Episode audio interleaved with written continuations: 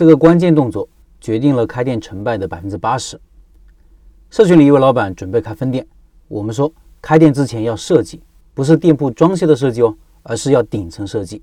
这个动作决定了一个店成败的百分之八十以上。老板按照顶层设计的八件事情写出了自己的一些想法，我觉得挺好。不过我结合我的经验和理解，再把这个重要理念说一遍。老板说：“老陈你好，我又来了。三月份曾分享过我创业筹备电动车零售店的经历，这段时间在筹备我的第二家咖啡店。现在将目前这个咖啡店的顶层设计方案发出来，大家帮忙看看，也麻烦老陈帮忙把下关。后期我会将筹备的过程也分享出来，共同讨论，并且一一付诸实施。顶层设计的第一件事情，面对的群体是谁？我的咖啡店准备面对中高学历的年轻人、咖啡爱好者、时尚爱玩、喜欢尝鲜。喜欢奶茶、果茶等饮品，路过且有饮品需求的这么一些人群，我建议老板加入以下思考：第一，这些人对于消费你这个产品的核心需求是什么？核心痛点是什么？比如我开的是甜品店，我的顾客有个很大的痛点就是吃了怕长胖，于是我们所有产品的甜度都偏低，甚至采用代糖。很多顾客买我们的东西，就因为我们东西不甜，负担不重。但是解决痛点并不是那么容易的。也是一个需要系统考虑的问题，比如甜度降低了，那味道也许没那么好，这就需要通过其他方式来弥补，让顾客达到一个总体的满意。第二，你店铺提供什么样的消费场景？不同的消费场景不仅会影响顾客的需求和消费心态，也会很大程度上影响一个店铺的选址和运营。就比如咖啡店，同事做咖啡，小蓝杯和星巴克就完全不一样。有人会拿着笔记本电脑去星巴克泡一个下午，小蓝杯里面很少这样的人吧？我的甜品店也是，很多人想象甜品店一般比较大，环境优雅舒适，精致的餐具，价格昂贵。这其实只是其中一种消费场景。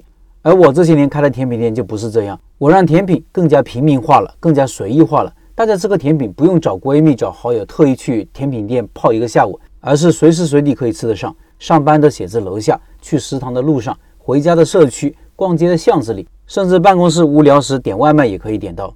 这样我就可以把店开小，投资小。传统甜品店一个店投资下来可能需要五十万、一百万，我的店几万、十几万就可以搞定了。选址的选择性也会更加多，经营方式也可以更加灵活多样。继续说，老板对于顶层设计第二件事情的理解。第二件事情是回答你在他们心目中的位置如何。老板的回答是专业的，能满足咖啡爱好者的高标准要求，口感适中，适合不常喝咖啡的普通人，漂亮醒目，时尚好玩。价格适中，多数人可以接受。对于这一点，这部分要回答一个最最重要的问题，就是我的核心竞争力是什么？核心竞争力是顾客选择你的根本原因，是你和竞争对手打架的核心武器，是你的安身立命之本。无论是个人的发展，还是开店做生意，都需要核心竞争力，否则是很难过得好的。你也许会想到，有些人含着金钥匙出生，有些人有后台有靠山，但是从更大的维度看，好的出身、好的资源人脉，本身就是别人核心竞争力的一部分。搭建一个店核心竞争力，可以从以下几个方面考虑：第一，我的店要给本商圈的目标顾客提供什么样的利益？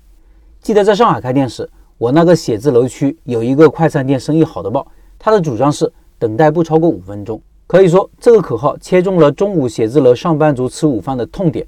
为了满足这一点，他们对人员安排流程做了很多独特的设计。虽然在操作过程中，很多人的等待可能会超过五分钟，不过因为确实比别人快了一点，大家也不在乎是否真的是五分钟，只会觉得这个店比别人快。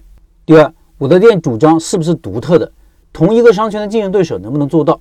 我在开第二家店时就提出了轻食就餐的主张，当时是针对重口味云集的食堂和重餐饮一条街提出来的。你们都提倡吃得饱、分量多、口味辛辣下饭、味道浓郁，那我提倡吃得轻。吃得健康，严控卡路里，减轻我们的肠道负担，在追求营养的同时还控制体重，一下子受到很多女性顾客的喜欢。当然，开店不仅仅是主张，而是要有货真价实的产品相配套。